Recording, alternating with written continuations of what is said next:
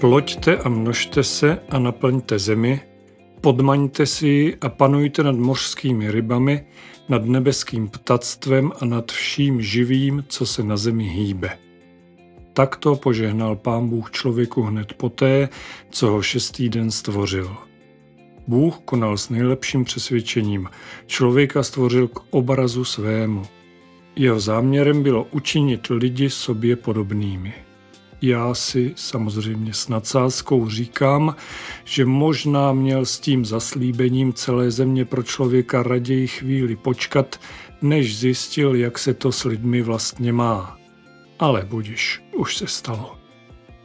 O tom, jak se to poněkud zvrtlo, o nepoučitelnosti našeho pokolení, ale také o boží lásce a o tom, jak úsloví k obrazu svému používáme v běžném jazyku, O tom všem je tento díl podcastu Biblická jména a úsloví, u kterého vás srdečně zdraví Petr Lindner.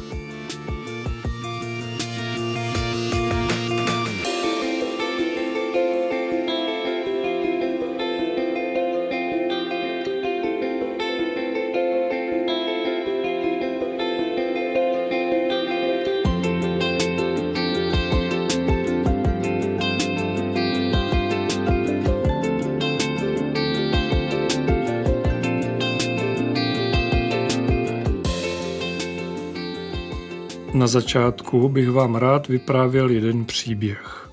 Po letech se potkali dva staří přátelé a jak to už u takových setkání chodí, povídali si o tom, jak jde život. Oba už měli Abrahamoviny za sebou, nejnápadnějším rozdílem mezi nimi bylo pouze to, že jeden z nich byl vysoký a druhý naopak dobře o hlavu menší. Že nevíte, jakému věku se říká Abrahamoviny?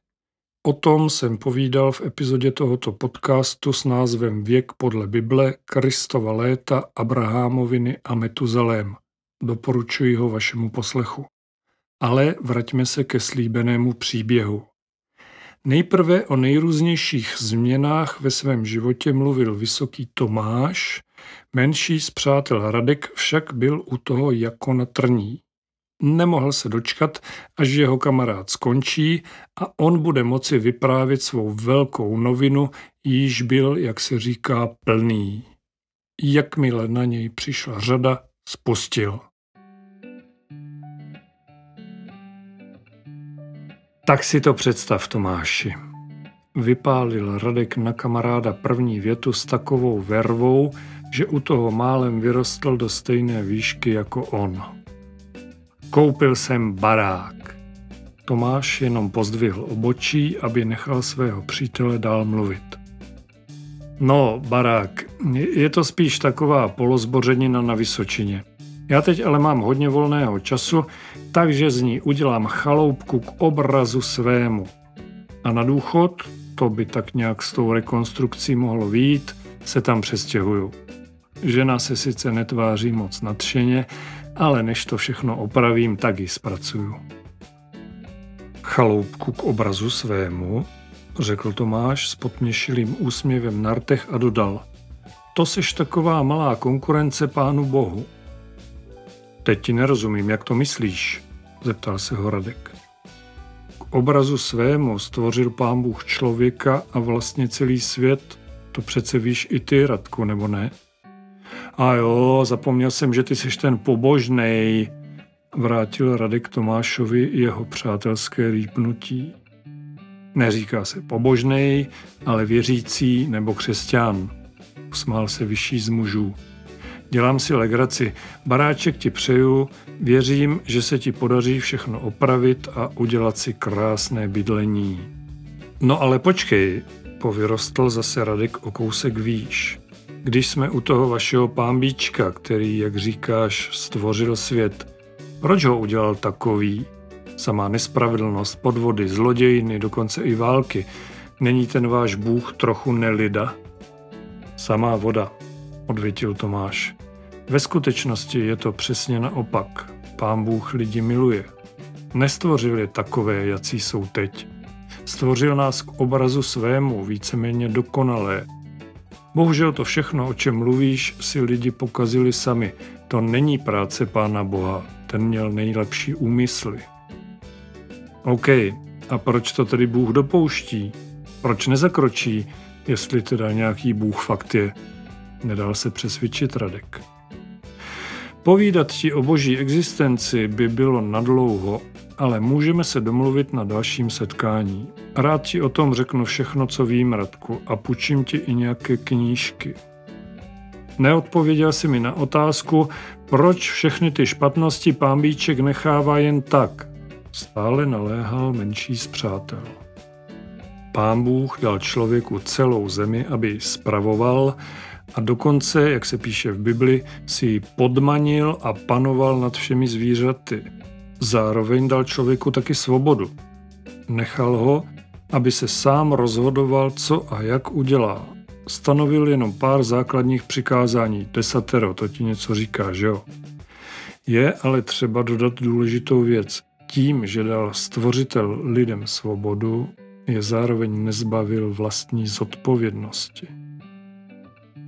No, to je logické, odpověděl Radek a na chvíli se tiše zamyslel. Takže my si za to vlastně můžeme sami, je to tak? Zeptal se následně Tomáše. Vlastně jo.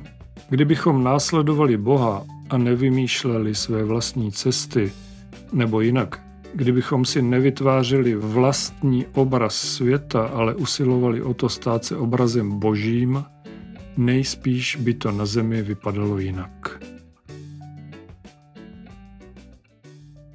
Naši dva přátelé si pak ještě chvíli povídali o Let's Chems, aby se následně rozešli. Jestli se domluvili na dalším setkání, povídání o boží existenci, to už bohužel nevím. I tak ale byl jejich rozhovor zajímavý. Tomáš na Radkovi lehce útočné otázky odpověděl krátce, ale výstižně. Kdybych to uměl i já, nemuseli by být jednotlivé díly tohoto podcastu tak dlouhé.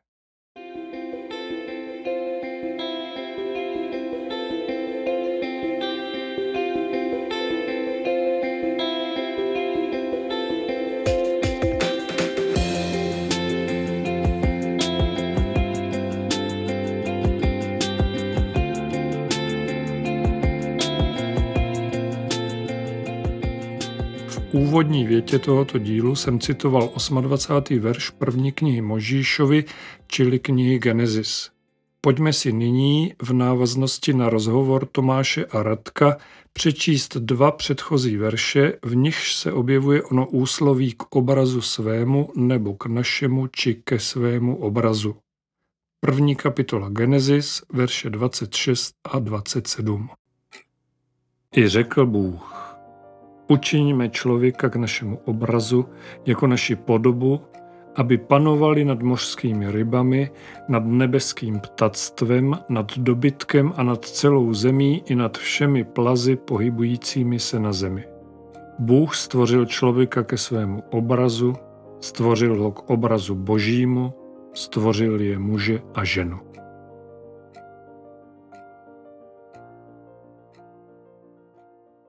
Dva verše, dvě věty a v nich trojí ujištění o stvoření muže a ženy k božímu obrazu. Napadá mě, že zde klidně mohlo být třeba v poslední větě místo pojmu obraz použité slovo odraz. Bůh stvořil člověka ke svému obrazu, stvořil ho k odrazu božímu, stvořil je muže a ženu. Jinak řečeno, Bůh stvořil člověka, aby se v něm on sám odrážel, aby člověk představoval odraz Boha. Ale to už se pokouším přepsat Bibli a to rozhodně dělat nechci, tudíž pojďme dál.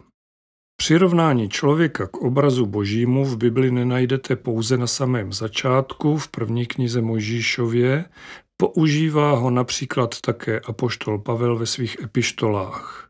Přečtu dvě ukázky. Z prvního listu korinským budu citovat verše z 11. kapitoly, která, jak sami i hned poznáte, není ani tak duchovní, jako spíše poplatná dobovým zvyklostem. Pavel zde totiž Korintiany, nebo jim se říci to slovo poučuje, mentoruje či koučuje, jak se mají oblékat a chovat, přičemž v prvním verši přímo píše Napodobujte mě, jako i já napodobuji Krista. Z 11. kapitoly 1. Korinským přečtu celou následující část až do verše 16. Chválím vás, bratři, že ve všem nám nepamatujete a držíte se mých pokynů, jak jsem vám je předal. Chci, abyste věděli, že hlavou každého muže je Kristus, hlavou ženy je jí muž a hlavou Krista Bůh. Každý muž, který se modlí nebo prorokuje a má zahalenou hlavu, hanobí svou hlavu. Každá žena, která se modlí nebo prorokuje s nezahalenou hlavou, hanobí svou hlavu, neboť je to jedno a totéž, jako kdyby se oholila. Neboť jestliže si žena nezahaluje hlavu, ať se už také ostříhá. A jestliže je pro ženu potupou dát se ostříhat nebo oholit, ať se zahaluje. Muž si nemusí zahalovat hlavu, neboť je božím obrazem a jeho slávou. Žena pak je slávou mužovou. Muž totiž není z ženy, nýbrž žena z muže. Vždyť nebyl stvořen muž kvůli ženě, ale žena kvůli muži. Proto musí mít žena na hlavě znamení moci kvůli andělům. Avšak v pánu není ani žena bez muže, ani muž bez ženy. Neboť jako je žena z muže, tak také muž skrze ženu a to všechno je z Boha. Sami posuďte, je vhodné, aby se žena modlila k Bohu nezahalená? Neučí vás sama příroda, že nosí-li muž dlouhé vlasy, je mu to pro ostudu, ale nosí-li dlouhé vlasy žena, je jí to k slávě? Neboť dlouhé vlasy jsou jí dány místo pokrývky. Kdyby však měl někdo sklon se přijít, takový zvyk nemáme ani my, ani boží sbory.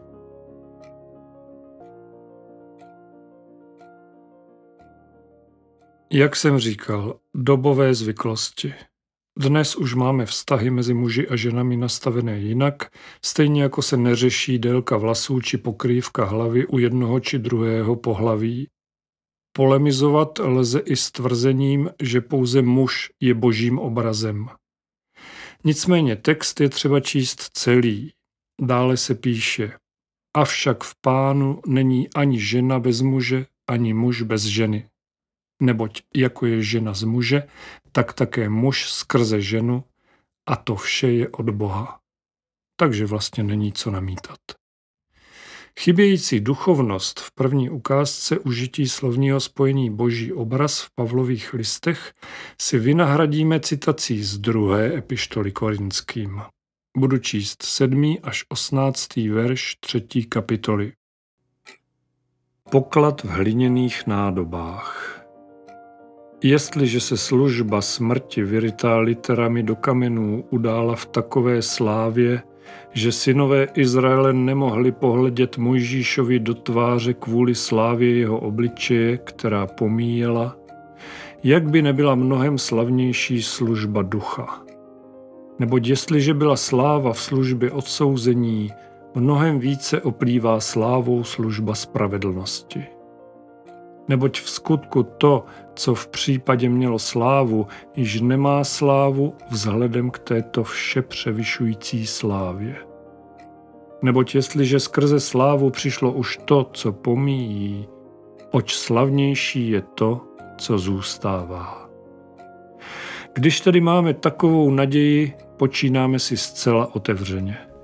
Ne jako Mojžíš, který si dával na tvář závoj aby synové Izraele nehleděli na konec toho, co pomíjí.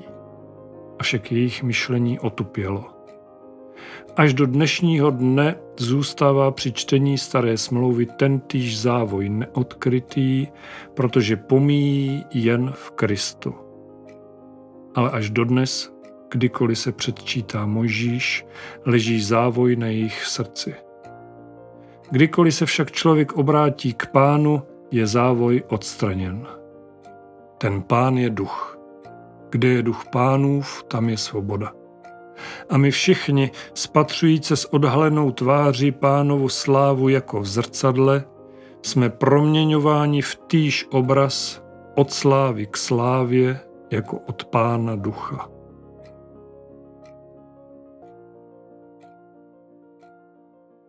Abychom se dostali do kontextu, četl jsem celou část nazvanou Poklad v hliněných nádobách. Pro tak říkajíc náš účel ale stačí podívat se na poslední dva verše. Všimněte si, že zde zaznívá slovo svoboda. Co to říkal v úvodním příběhu dvou starých kamarádů Tomáš Radkovi? Stvořitel dal lidem svobodu. A co jsem to říkal já o možném nahrazení slova obraz za odraz? Už je to tady.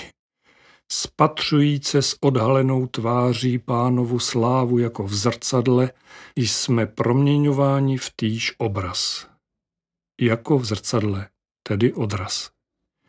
Občas si dovolím někde někomu říct, že v Bibli je kromě jiného také spousta logiky a upřímně řečeno se moc nesetkávám s pochopením, ale toto přece do sebe zapadá naprosto logicky. Logika, nelogika, pojďme se ještě vrátit k Pavlovým listům. Přesněji k listu koloským, u nějž tedy není autorství apoštola Pavla úplně jisté, byť tedy tato kniha začíná slovy Pavel z boží vůle a poštol Krista Ježíše. Tím se však zabývat nebudu, chci vás upozornit na jinou věc. Zde, na rozdíl od předchozích citací z listu korinským, autor nepřirovnává k obrazu božímu člověka, ale božího syna, tedy člověka a boha v jedné osobě, Ježíše Krista prvních osmi verších autor děkuje Bohu Otci za Ježíše Krista a Evangelium, aby následně od 9. do 17. verše napsal toto. Sláva Krista a jeho díla. Proto i my od toho dne, kdy jsme to uslyšeli, Nepřestáváme se za vás modlit a vyprošovat, abyste byli naplněni poznáním jeho vůle ve veškeré moudrosti a duchovním pochopení, abyste vedli život hodný pána a ve všem se mu líbili, abyste nesli ovoce v každém dobrém skutku a rostli v poznání Boha a abyste byli posilováni každou mocí podle síly jeho slávy k veškeré vytrvalosti a trpělivosti, s radostí vzdávající díky Bohu a Otci, který nás učinil způsobilými k účasti na podílu svatých ve světle. On nás vysvobodil z pravomoci temnoty a přenesl do království syna své lásky, v němž máme skrze jeho krev vykoupení, odpuštění hříchů. On je obraz neviditelného Boha, prvorozený všeho stvoření, neboť v něm bylo stvořeno všechno na nebesích i na zemi, věci viditelné i neviditelné, ať trůny nebo panstva, vlády nebo autority, všechno je stvořeno skrze něho a pro něho. On je především a všechno v něm spočívá.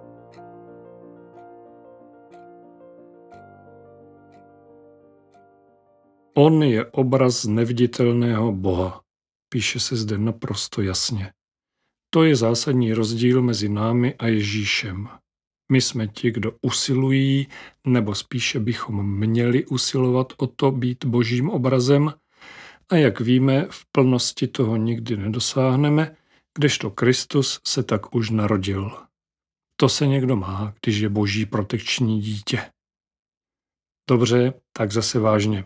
Snažil jsem se hledat v Bibli hodně pečlivě, nicméně kromě tohoto přirovnání Ježíše k obrazu božímu v listu koloským jsem podobná slova nikde jinde nenašel.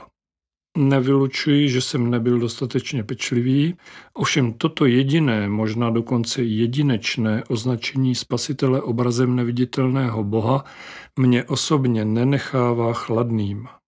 Je to nádherná oslava Ježíše Krista – slovem s velkým S. Tento malý hymnus navíc v dalších verších pokračuje. Pojďme si poslechnout 18. až 23. verš první kapitoly Koloským. A on je hlavou těla církve.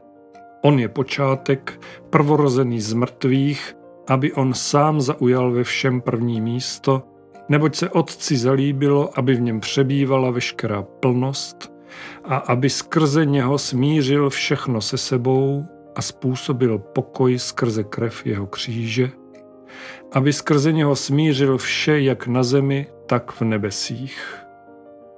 I vás, kteří jste kdysi byli odcizeni a myslí nepřátelští ve zlých skutcích, nyní smířil ve svém lidském těle skrze svou smrt, aby vás před sebou postavil svaté, bez poskvrny a bez úhony, zůstáváte-li v skutku na víře založeni a v ní pevni a nevzdálíte-li se od naděje Evangelia, které jste slyšeli, které bylo hlásáno v celém stvoření pod nebem a kterého jsem se já, Pavel, stal služebníkem.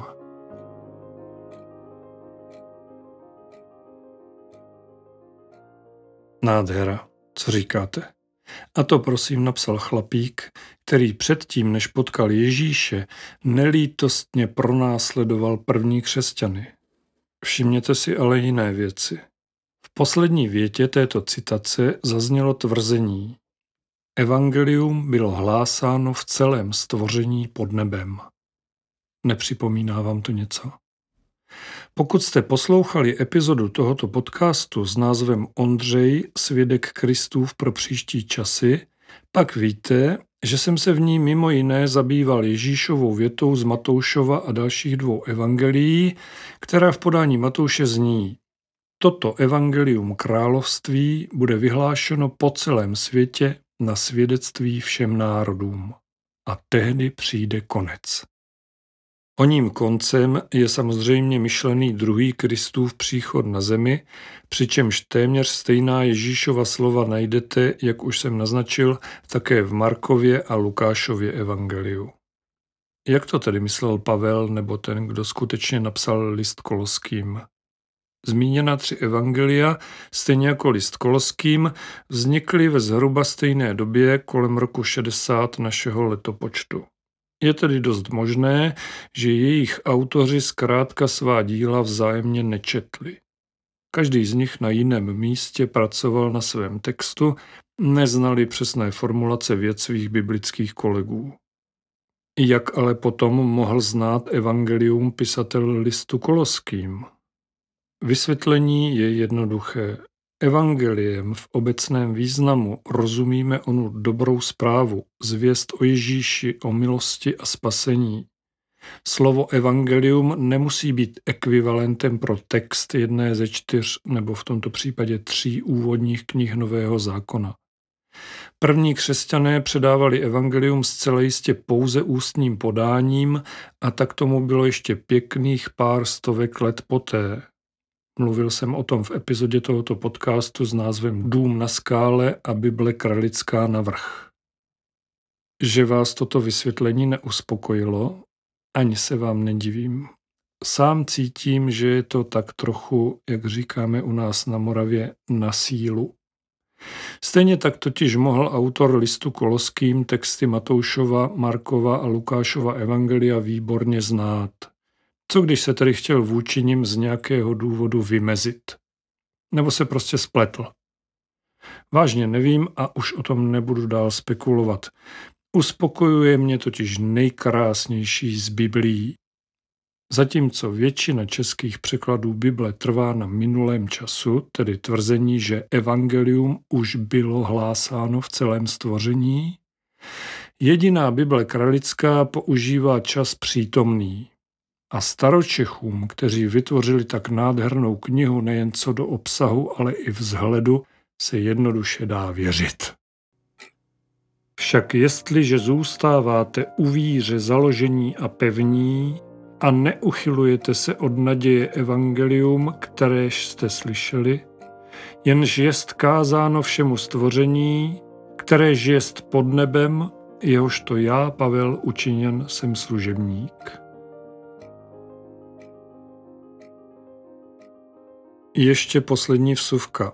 Doslova šalomounsky z tohoto dilematu vybruslili autoři parafrázovaného překladu Bible slovo na cestu. Zde čteme následující znění. Musíte ovšem pevně stát ve své víře a nesmíte se nechat připravit o naději, která pramení z tohoto radostného poselství.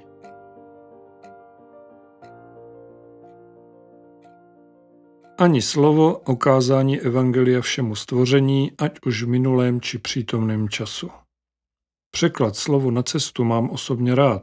Ostatně na webu biblismy.cz jsem o této Bibli publikoval článek s názvem Od reklamy k Ježíši, Bible slovo na cestu jako příběh víry, v němž si ji docela pochvaluji. Ale při vší úctě k jejím autorům, občas je tento překlad na můj vkus až příliš parafrázovaný, čili volný. Zrovna tento verš je toho příkladem. Nevadí, máme dostatek dalších překladů a vzájemné porovnávání, aspoň mně osobně, pomáhá mnohé složitější části písma svatého lépe pochopit.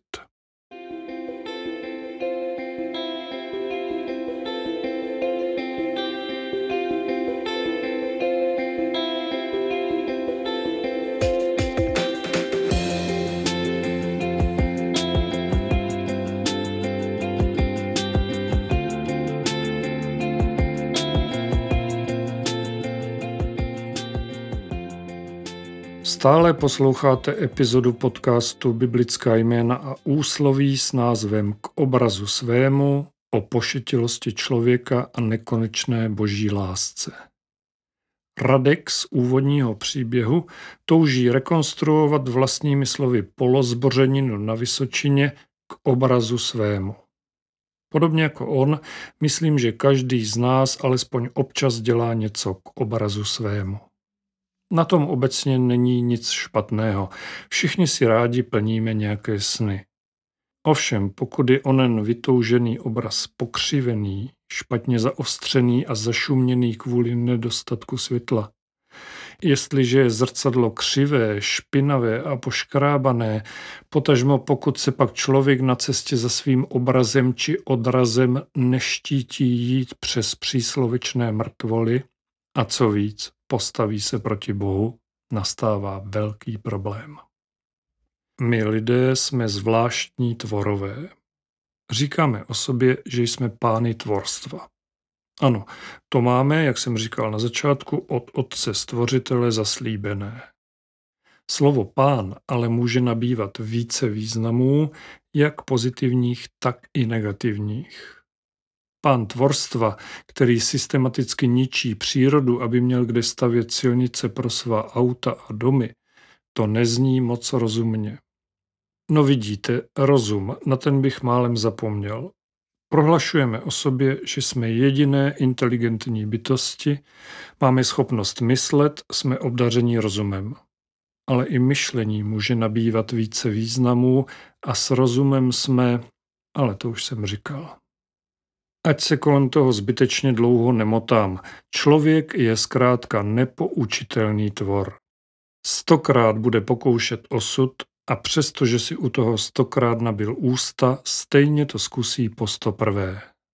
Aniž by si při své nejvyšší inteligenci na této planetě připustil prostý předpoklad, který jasně říká, že pokud nedopadly dobře předchozí pokusy, Velmi pravděpodobně, či spíše téměř jistě, bude výsledek stejný i u toho posledního. A vzdalování se od Boha? O tom by mohla samotná Bible vyprávět hodně dlouho. Začalo to učebnicově Adamem a Evou, hned po nich jejich syny Kainem a Ábelem. Stvořitel v dobré víře včas podchytit zahledění člověka do sebe sama seslal na zem potopu. Pomohlo to? Kde pak? Sotva voda opadla, přišli jiní lidé s babylonskou věží a tak dále a tak dále. Dokonce i člověk podle samotného pána boha nejmoudřejší, král Šalomoun, koketoval s jinými božstvy. Dlužno dodat, že to činil tak říkajíc přes své manželky, ovšem toho samozřejmě nijak neomlouvá. Nebudeme si nic nalhávat, tyto v úvozovkách nevinné hry přetrvaly dodnes. Mágové a astrologové nevymřeli, stejně jako kartářky stále úspěšně provozují své řemeslo. A to se ani nebavím o podivných sektách, ohánějících se sice křesťanstvím, avšak v tak sparchantělé podobě, ze které by Ježíšovi nejspíš hrůzou vypadaly všechny vlasy. Musím se vám k něčemu přiznat. Už několikrát jsem, tak trochu jako Radek z úvodního příběhu, přemýšlel, jak to mohl a vlastně jak to stále může pán Bůh vydržet. Koukat se na lidi stvořené k vlastnímu obrazu, kteří však před ním defilují jako svéhlaví a sebestřední tvorové, permanentně hrající známou pošetilou hru na Boha. Být na jeho místě, jednoho krásného dne by ve mně bouchly saze, tu naši zemičku bych zmačkal jako papír od svačiny a k dokonalosti vypilovanou technikou profesionálního nadhazovače baseballu hodil někam do nekonečných hlubin vesmíru. Promiňte, nechal jsem se unést. Díky bohu, že nejsem Bůh. Pořád však leží na stole otázka, jak je možné, že s námi má Bůh tak nezměrnou trpělivost? Nebo mu už na člověku nezáleží, ztratil za ty tisíce let iluze? Myslet si to by bylo velmi bláhové, než kvůli hloupé, dokonce možná i rouhavé. Což o to, Bůh je jistě nesmírně trpělivý, o tom nemůže být sporu. Odpověď na otázku, proč nad námi nezlomil hůl, ale spočívá v jiné jeho vlastnosti. Pán Bůh miluje lidi. Ostatně je to náš otec. Každý otec miluje své děti. Pán Bůh nestvořil člověka jako nějakou hračku pro svou zábavu, kterou, jakmile jí dojdou baterky, hodí do kontejneru a pořídí si novou. Pán Bůh stvořil člověka z lásky k němu. K tomuto tvrzení máme v Bibli jeden, až bych řekl, notoricky známý verš, jež vyslovil pán Ježíš, když vysvětloval farizeji Nikodémovi, jak se i co by starý člověk může znovu narodit, aby mohl vstoupit do božího království. Už víte, který verš, že ano. Janovo evangelium, třetí kapitola, šestnáctý verš. Neboť tak Bůh miluje svět, že dal svého jediného syna, aby žádný, kdo v něho věří, nezahynul, ale měl život věčný. Možná si říkáte, že tuto větu znáte v podobě neboť tak Bůh miloval svět, tedy se slovem milovat v minulém času. Ne, vážně se nevyžívám v časování sloves. Jenom chci říct, že mně osobně se nejvíce líbí český studijní překlad Bible, který jako jediný z českých verzí Bible používá čas přítomný. Bůh v tomto překladu jednoduše stále miluje svět. To se mi čte mnohem lépe. V rámci jakési své amatérské teologické korektnosti ale musím dodat, že mé zbožné přání je vyslyšeno skutečně jen v tomto překladu. I cizojazyčné mutace, například anglické, německé či francouzské překlady Bible, používají minulý čas slova milovat. A pokud překladač od Google umí správně řecky, pak je třeba dodat, že také, nebo spíše zvláště pak, text Nového zákona v původním jazyce říká opět miloval.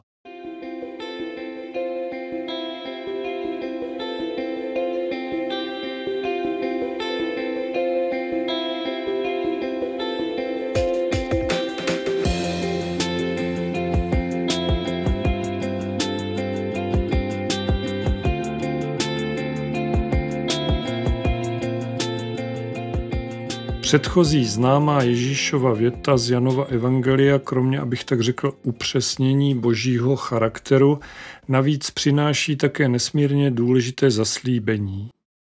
Aby žádný, kdo v něj věří, nezahynul, ale měl život věčný.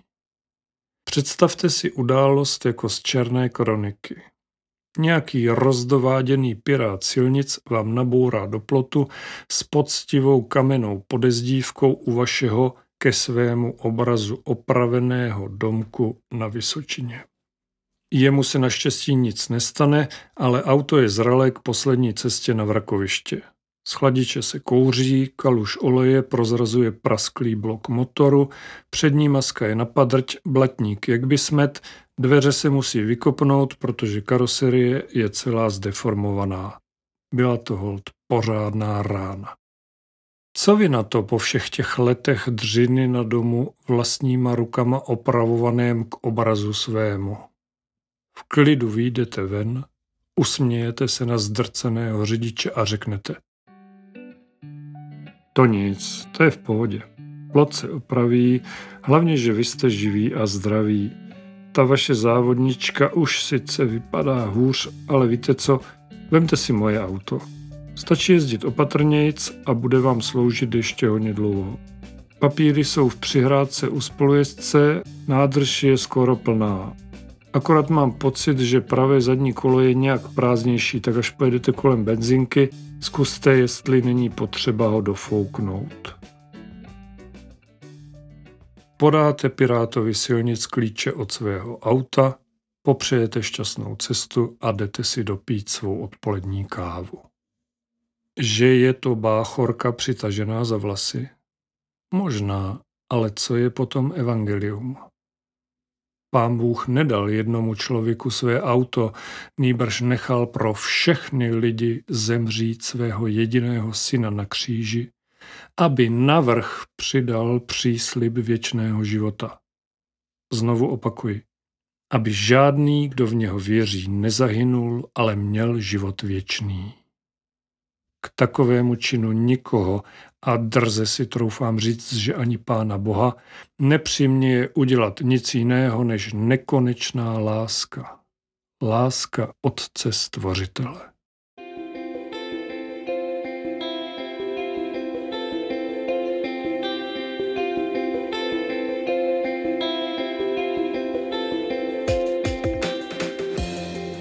Když jsem si jako vždy nejprve v hlavě dával dohromady koncept této epizody podcastu Biblická jména a úsloví, byl jsem si skoro jistý, že se mi konečně podaří natočit kratší díl než obvyklý půl až tři čtvrtě hodinový monolog.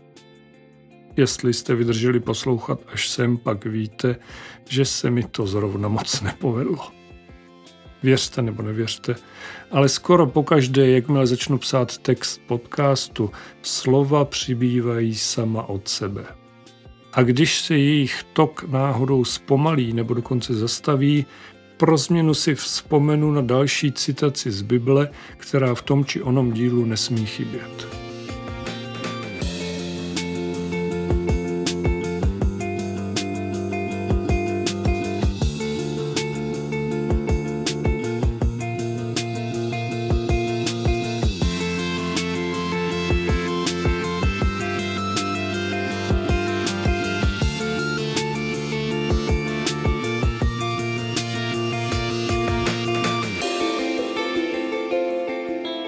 Tak se kvůli tomu na mě prosím nezlobte.